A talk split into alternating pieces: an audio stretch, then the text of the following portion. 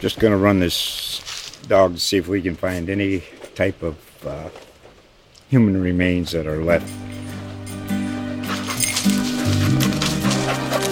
Listen to Where Secrets Go to Die The Disappearance of Derek Hennigan. From the Detroit Free Press, a new podcast set in the woods of Michigan's Upper Peninsula. Available on Apple, Spotify, Freep.com, or wherever you get your podcasts.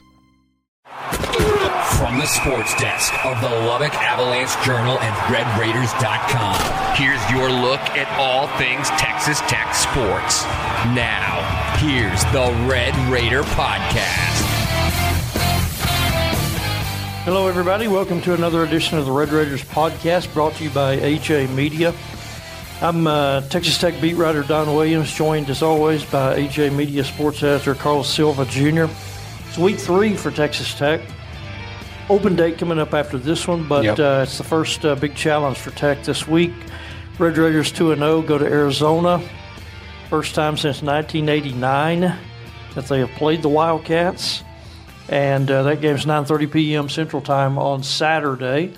And uh, Red Raiders go in with a 2 0 record. Uh, haven't been challenged yet. Carlos 45 to 10 victory against Montana State in Week One, 38 to 3 victory against UTEP in Week Two. Um, what did you? I guess. Uh, where do you think the Red Raiders are right now? I mean, right now you're in a good spot because you're obviously two and zero. I think that's the the biggest thing you have to take away. You could easily be zero and two, which, based on the way that they were playing the last two games, I think clearly you know that they were going to be two and zero and not zero and two. So that's obviously a positive. As you kind of alluded to at the top of the show, Don, uh, you're certainly going to see some more talented athletes, whether that be physical in terms of vertical leap, in terms of game changing plays that can be made. I think you can really kind of start off with Khalil Tate of Arizona, the quarterback there for them. But uh, in terms of the first two games, I'll, I'll say what I've said since I started.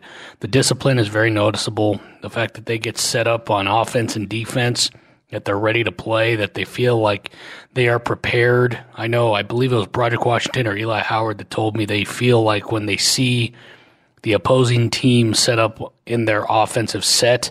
They've seen it at least two or three times, so they already kind of know what's going to happen.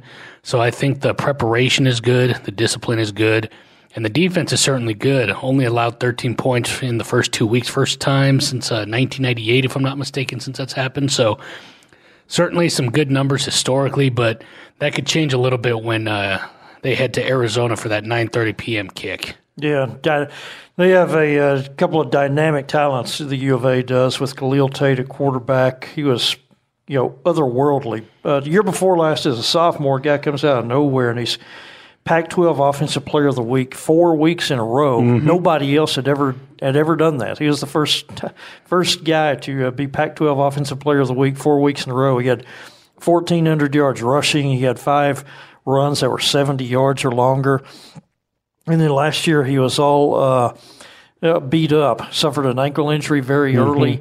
That was the only thing I think that was publicized last season. But then his, his dad told uh, Sports Illustrated this summer that in addition to the ankle injury, he also had turf toe and shoulder bang, banged up. And so his numbers were down drastically last year, but uh, it's a guy who's, I think, one of the most dangerous playmakers that there is in college football. Not only is he a not only does he is he elusive, but he's six foot two and two hundred fifteen pounds, so he's a big guy. He's hard to tackle, and he gets all the attention. But uh, then they, their running back was a third team All American last year. Little guy who's you know five foot six that rushed for that rushed for fourteen hundred yards last year. So they have. Uh, not just a big weapon at quarterback, but a big weapon at running back. Uh, a good their second leading rusher last year had uh, 500 plus yards, and so uh, it's it's a team that has some has some weapons. They showed last week they rang up 65, and it was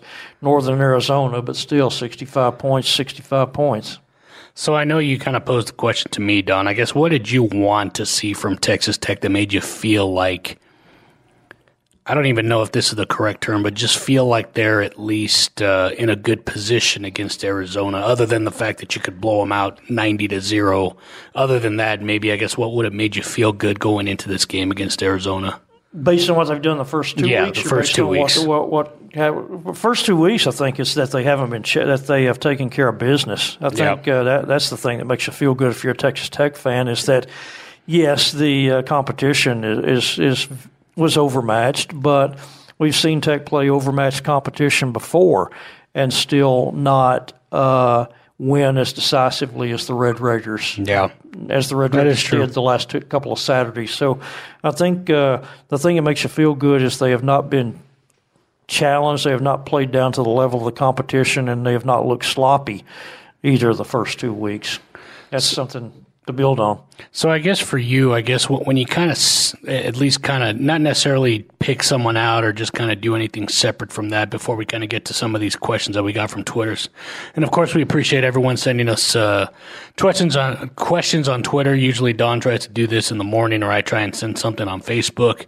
You can always uh, check us out on Twitter at AJ underscore Don Williams or at CM Silva JR or at Raider Sports. Can send it all there. And of course, we'll answer those on the podcast every.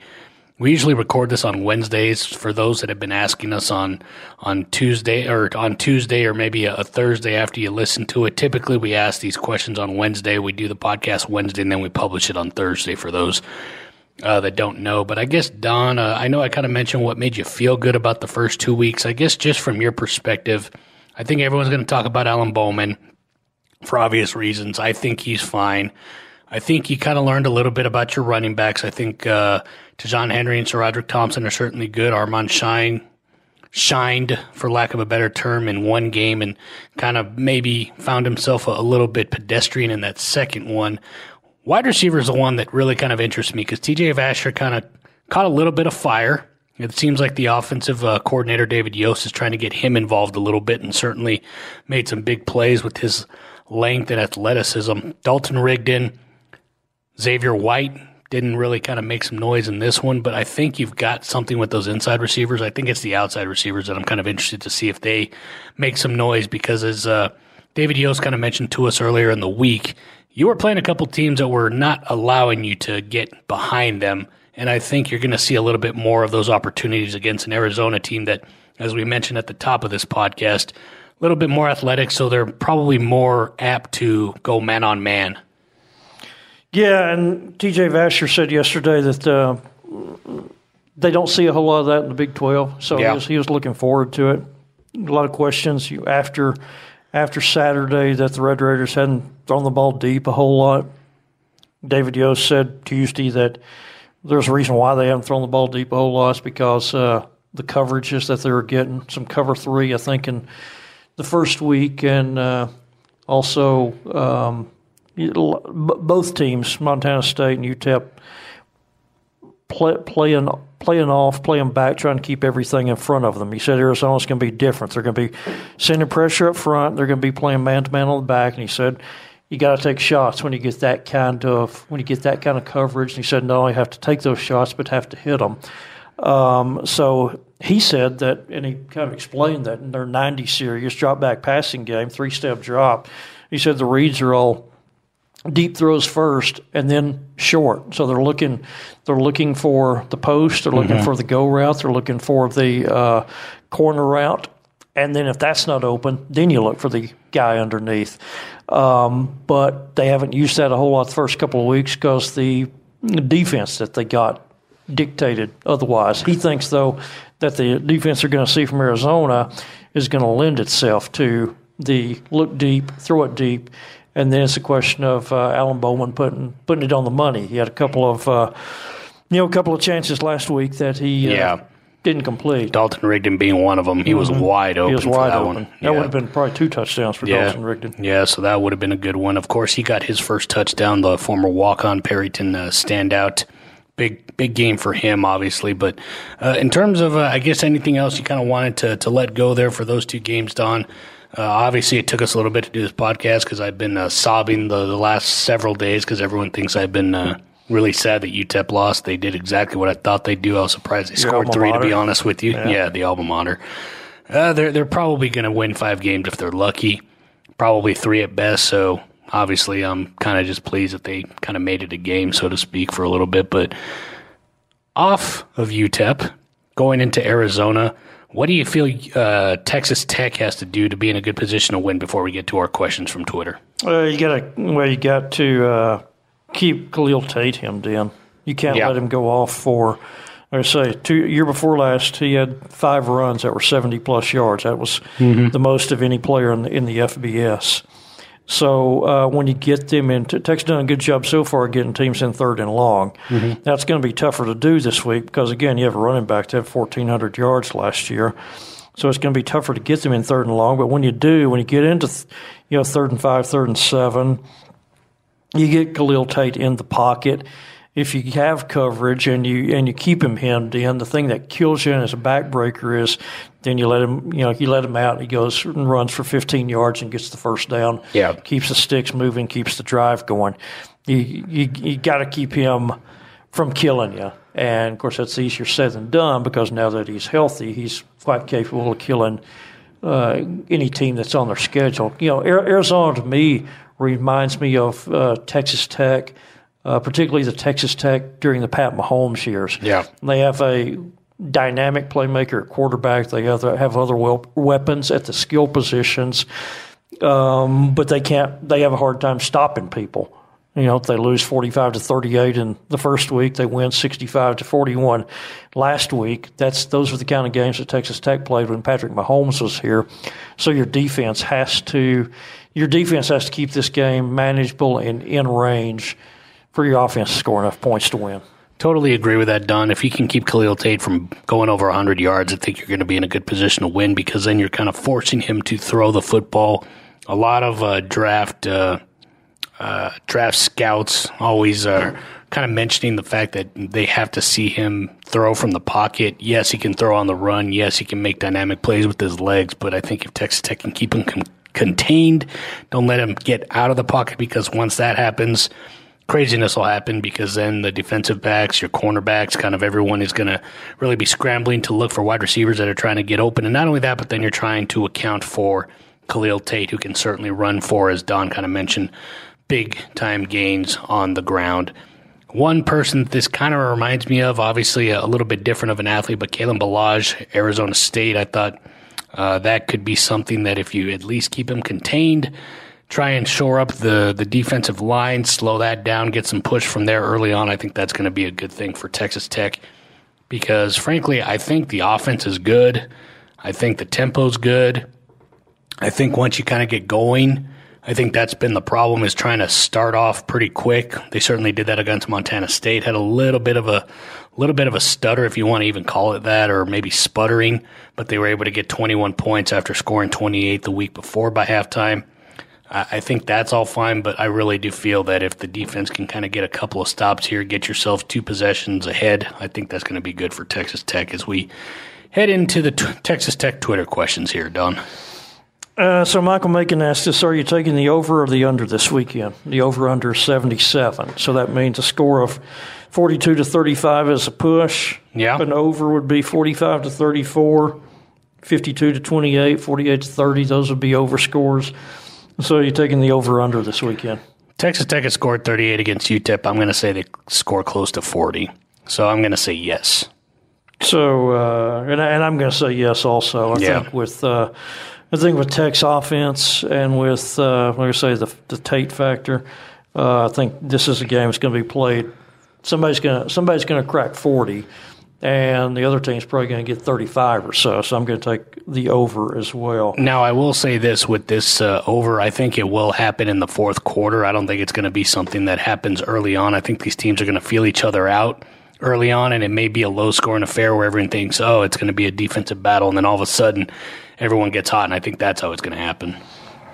Um, this week, Arizona safety Tristan Cooper, when he was asked about uh, fans' calls to fire Wildcats defense coordinator Marcel Yates, he said, in, in, in part, he said, there's a lot of outside noise. The same people that are talking mess about us today are going to be on our bandwagon after we beat Texas Tech as this bulletin board material for the Red Raiders. Well, it's kind of hard to put a video on the bulletin board, but I certainly think the Texas Tech uh, coaching staff, and maybe even some of the players, have circulated it around the locker room.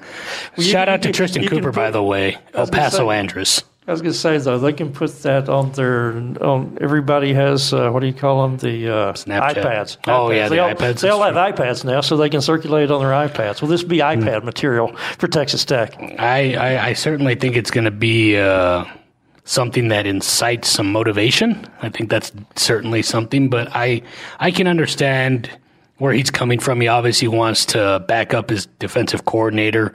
I get it. Maybe he probably could have used a little bit better uh, wording at the end where you kind of use beat Texas Tech because usually that's what you try to want to stay away from. Is it bulletin board material? Possibly. I mean, at this point, if you're not fired up to play a football game, according to Matt Wells, and you're not obviously ready to play football.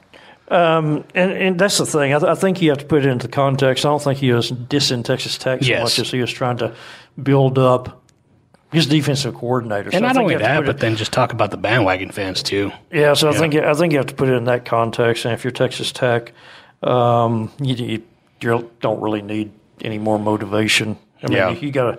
It's very important that you uh, go win this football game because this is one of the ones that um, that you kind of look at and that can help you get to six wins if you go out there and take your favored.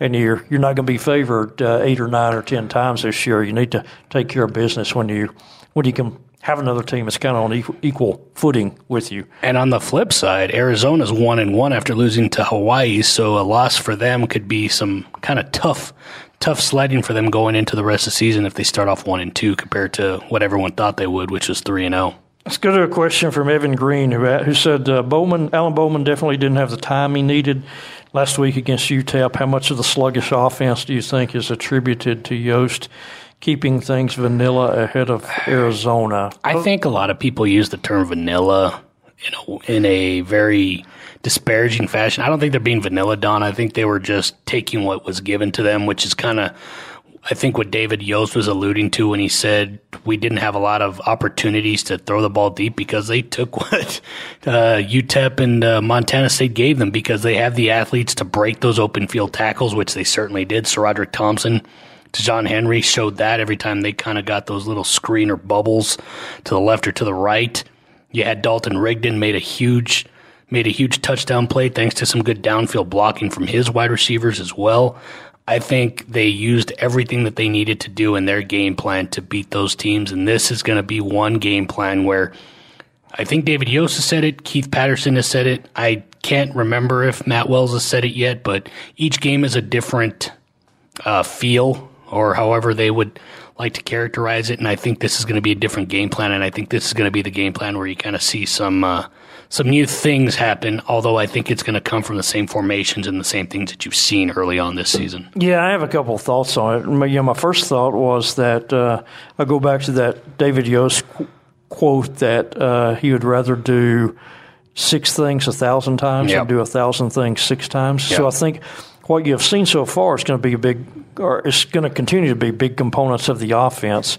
Um, but again, he said yesterday that. Uh, what they expect to see defensively from Arizona this week is going to lend itself a lot more to deep passing and opening up the and opening up the game that way than it has the first two weeks. So it's interesting that you bring that up, and I just want to have a little bit of perspective because obviously you've covered this team a little bit longer. Did people complain, or maybe it's because they didn't have Twitter back then, but did you kind of get this sense where people felt that early on in the season Mike Leach was a little vanilla? Oh yeah, for sure. Well, particularly in, Yeah. in, in year one, Mike Leach in year one was uh, going to be run out of town because Yeah. Texas Tech fans hated the offense because Yeah. it was uh, they Simple. I mean, well, they were doing what they what they did for the next ten years, but it didn't look very good when they began when they were doing it in the Yeah. first month back in two thousand. But they did it so well that it was successful, clearly. And that, and that was the thing. What, that thing that Yost said about doing six things a thousand times, that's very much a Mike Leach thing because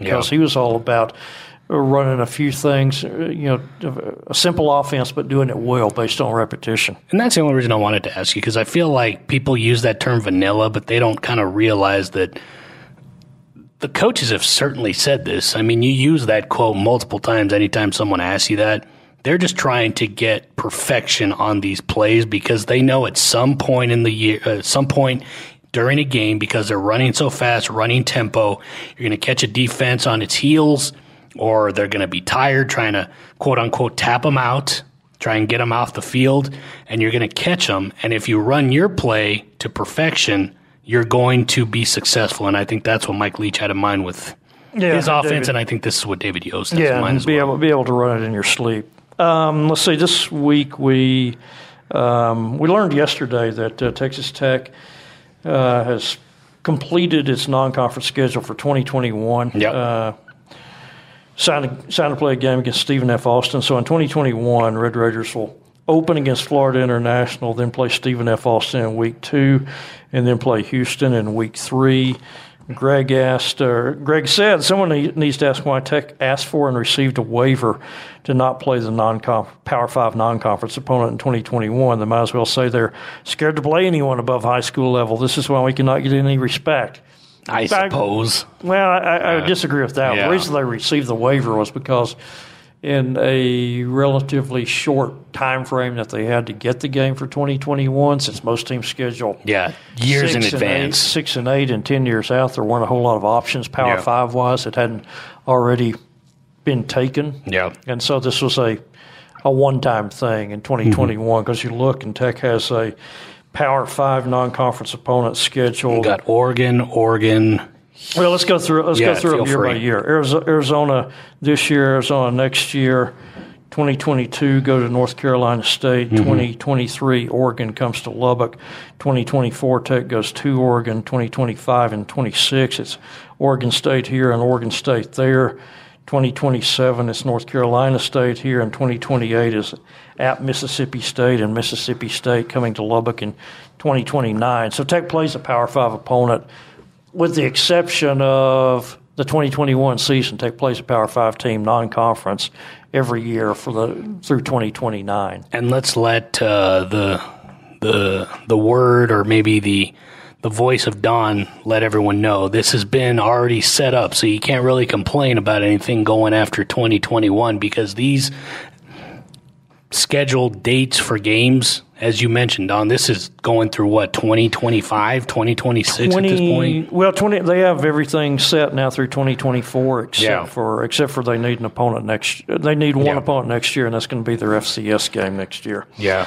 Uh, Chris Ward asked, "Why do we have to pay or, pay Oregon or any of the other Power Five schools?" That's interesting because a lot of I think every, it's well known that all the small schools, when they play a Power Five team, the small schools, it's a paycheck game for them. It helps their it it really helps fund those small schools' budgets. Mm-hmm. Yeah. Like Montana State, UTEP. got, uh, UTEP got 300,000. I think Montana State got 500,000 if I'm not mistaken from that Yeah, and story. Florida International Tech's going to pay one point four Yeah. million to come here. Now that's normal for the small colleges, but uh, and I, and I don't know when this started. I think it's relatively new that the, even the Power Five teams playing each other give each other a game guarantee. Tech's going to get four hundred thousand when it goes to Arizona this week. Arizona will get four hundred thousand when it comes here next year, and um, as Chris mentioned. Uh, when Oregon when Oregon comes to Lubbock in 2024, Tech will pay the Ducks 400,000. Mm-hmm. Then when Tech goes to Oregon in 2025 and 2024, uh, Tech will get 400,000. And from- Possible travel fees, I guess. yeah, you and, know, and that's like and that. that's yeah. the reason from talking from talking to folks over in the athletic department. It kind of gives. Is it, you, you help each other out with travel and with lodging because you got however many people yeah. uh, I mean, however many people Tech is traveling to Mm-hmm. Arizona this weekend, you got to put them all on the hotels there in Tucson. So that's going to be a, a big hotel bill. So Arizona helping Texas Tech out with the travel. Tech does the same when Arizona comes here next year, and also uh, I'm told uh, kind of helps each other's athletic departments make up any inequality in their in their budget this year. And and I guess the other point too that you could make the the important fact, at least for me, that I'm kind of thinking about this is there's a return game for both, so you're going to get a gate, mm-hmm. and instead of where. I, I think that the numbers are a little bit more for some of these, like a UTEP or Montana State, because you may not play them again. They're not getting a return game, say Texas Tech going to UTEP or Texas Tech going to Montana State. I believe Texas Tech is going to UTEP. Um, but Next year, yeah, and Tech will get three hundred thousand Yeah. from UTEP next year. Yeah, so that that's obviously travel fees, but in terms of that, it's just one one of those return games where you know you're going to get your gate but I I think it helps a little bit more with that travel. So it's a pretty good question. I, I didn't think about that. Off the field, uh, question: Would Kirby Hocutt be a candidate for athletic director at Southern Cal? Lynn I don't even know Lynn if he- Swann resigned this A week. lot of people don't. I remember back when Lynn Swann was hired, people didn't really want that job at that point just because of everything that was kind of going around the program. But you would know this more than I would, Don. Obviously, Kirby Hocutt has been a name that has always popped up anytime there's an athletic He's uh, he's director been- opening. I was going to say, whenever a Power Five job opens these days, it seems like Kirby's name gets mentioned. I know he's turned down quite a few Yeah. chances to pursue jobs at some high-profile places like Nebraska and Yeah. Tennessee, and uh, those are a couple I remember off the top. Kansas State. Mm-hmm. Um, you know, the thing, and the thing I always come back to whenever this question comes up is Kirby is one of the highest-paid athletic directors in America. Top five, if I'm not I mistaken, believe from the top last one. five. Yeah, and so there there are very few programs in the country that will be able to that are going to pay him more than what he is already making here. Yep. And here's the, he just he's Texas Tech's given Kirby four raises and extensions in less than four years. The most recent one. Uh, He's making $1.5 million this year with his most recent raise. And here's the other thing that complicates it. If Kirby wanted to take a job elsewhere, um, his buyout is $1.5 million due within 60 days. And so if someone wants Kirby, they would not only have to pay him His salary. They'd not only have to pay him Yeah. probably one point five million dollars, which is what he's making now, but they would have to pay Tech Yeah. one point five million dollars for the buyout. Yeah. So you'd have to pay double what he is already making. So A, you would have to really want him, and B, that amount is payable within sixty days. And so, so you'd have to have a be willing to commit a lot of money in a very short time to get him. And a random fact too: uh, if he leaves, Chris Beard's uh, buyout goes goes down by half. So, just a random note. Ano- Another, Just a another random little note. consideration. random there. note. Yeah. So, and uh, Southern Cal, by the way, uh, they were they came here for a track meet.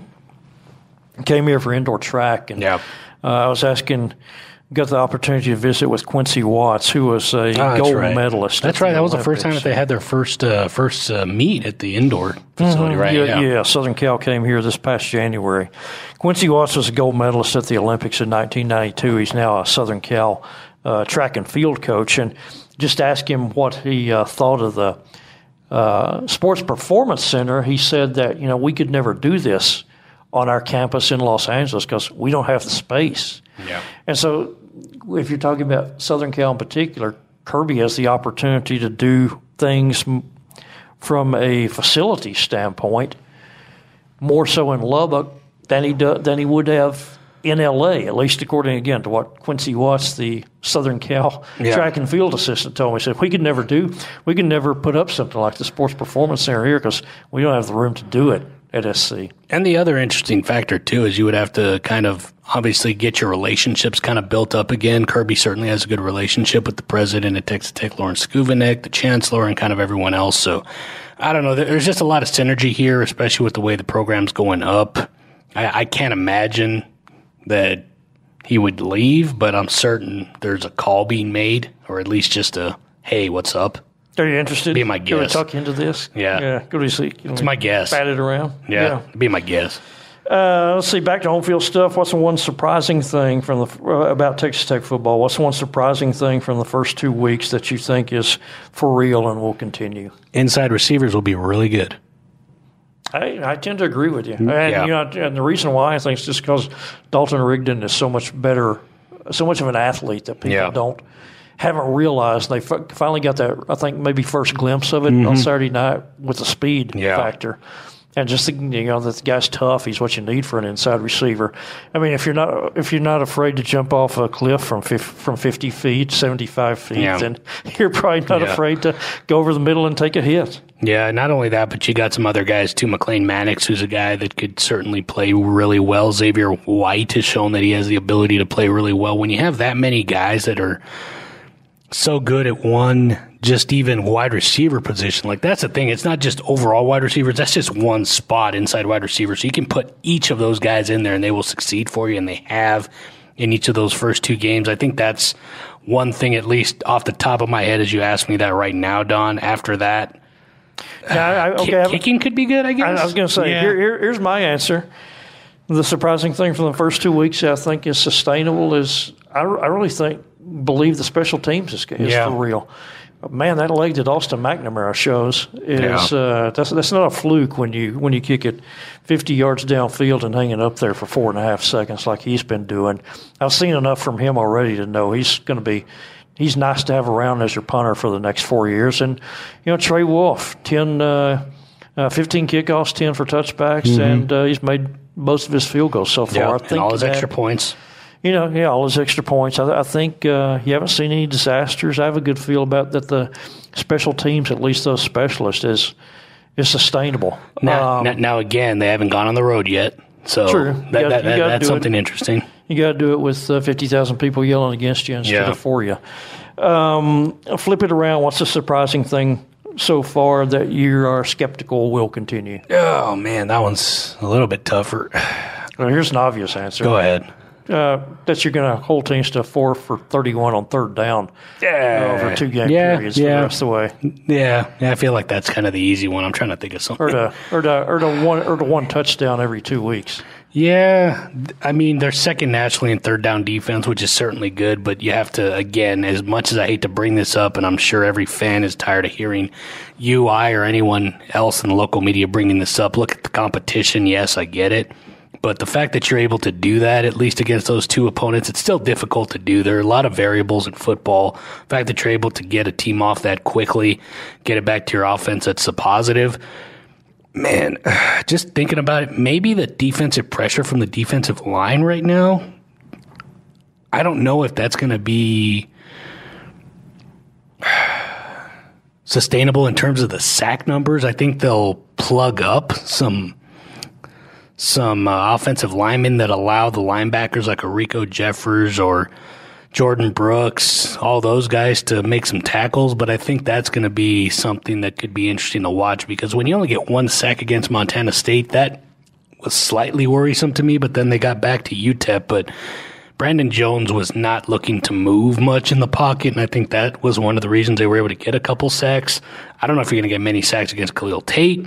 And the other thing, too, is yes, you get that bye week, but guess who you play the, the week after that, Don? Some guy named Yeah, Jalen Hurts. Yeah. Yeah, so. I'm gonna. I'll throw this out there. One thing that I don't think continues, and this this is maybe a little bit uh, surprising, but everything's been so people have been so uh, encouraged, enthusiastic about. Man, this team hasn't committed any penalties hardly. Four penalties first Yeah. week, four penalties the second week, uh, and no really dumb penalties, the Yeah. late hits, and and and that sort of stuff. I'm not sure that that can continue, and and one of the reasons why is um, it's easy to kind of keep your head and and uh, not commit dumb penalties when you're not Winning. being challenged by the opposition. It's That's harder true. to it's harder to do that against Big Twelve competition. So I think this four penalties uh, four penalties a game is uh, going to be hard to keep. It's going to be hard to uh, sustain that. I think to kind of play off that, Don, I think I'm interested to see how this team deals with a loss and after a loss. Because obviously everything looks good when you win. How do you kind of face that? I know uh, Keith Patterson kind of you kind of mentioned how he doesn't like to use the word adversity, but I guess uh, after a loss, it'd be interesting to see how all that kind of changes things. Because as you said, when you're winning, or maybe you're not challenged, I think that's probably the word is how, how does Texas Tech deal with a challenge instead of using the term loss. And it could be in the form of a loss or maybe in the form of a tight game against Arizona. How do you deal with that situation where it's a one possession game and you cannot make a mistake, but you make a mistake or something like that? I think that's what I'm kind of looking to see how that works. Well, and the last question, someone asked me uh, where where I was uh, the last time Texas Tech played Arizona. Was, 1989, buddy. I was I was the same place that I will be on Saturday night in the press box covering the game. That was uh, Tucson? actually the 1989 game was here in Lubbock, but it was the start of a, uh pretty special season for the Red Raiders because they were picked sixth in the Southwest Conference. They wound up finishing nine and three. They beat four top 20 teams that year, and the first of those four was Arizona. Back in the beat. border conference. Yeah, they no, that was not. That was Oh, that Southwest was- Conference. Oh, South, Southwest. that was Southwest right. Conference and Pac-10. I'm not that old, Oh, okay. but yeah, 30, 30 years ago this week, Tech beat U of A, which was a top 20 U of A in Jones Stadium, and that started off a season that uh, the Red Raiders went nine and three. So we'll see if they can uh, keep it up this week. That's uh, and that's going to be about all this week. Anything else you want to get to, Carlos? I mean, uh, other than the fact that I was three years old when that uh, matchup happened, so I'm sure that'll make you feel real Goodness fun. gracious. I, was a, I was a young sportsman. Uh, Yeah. Well, well, I do have a random note for you. UTEP has more wins against Texas Tech than Arizona. They've beaten the Red Raiders six times. Arizona's beaten uh, UTEP only four.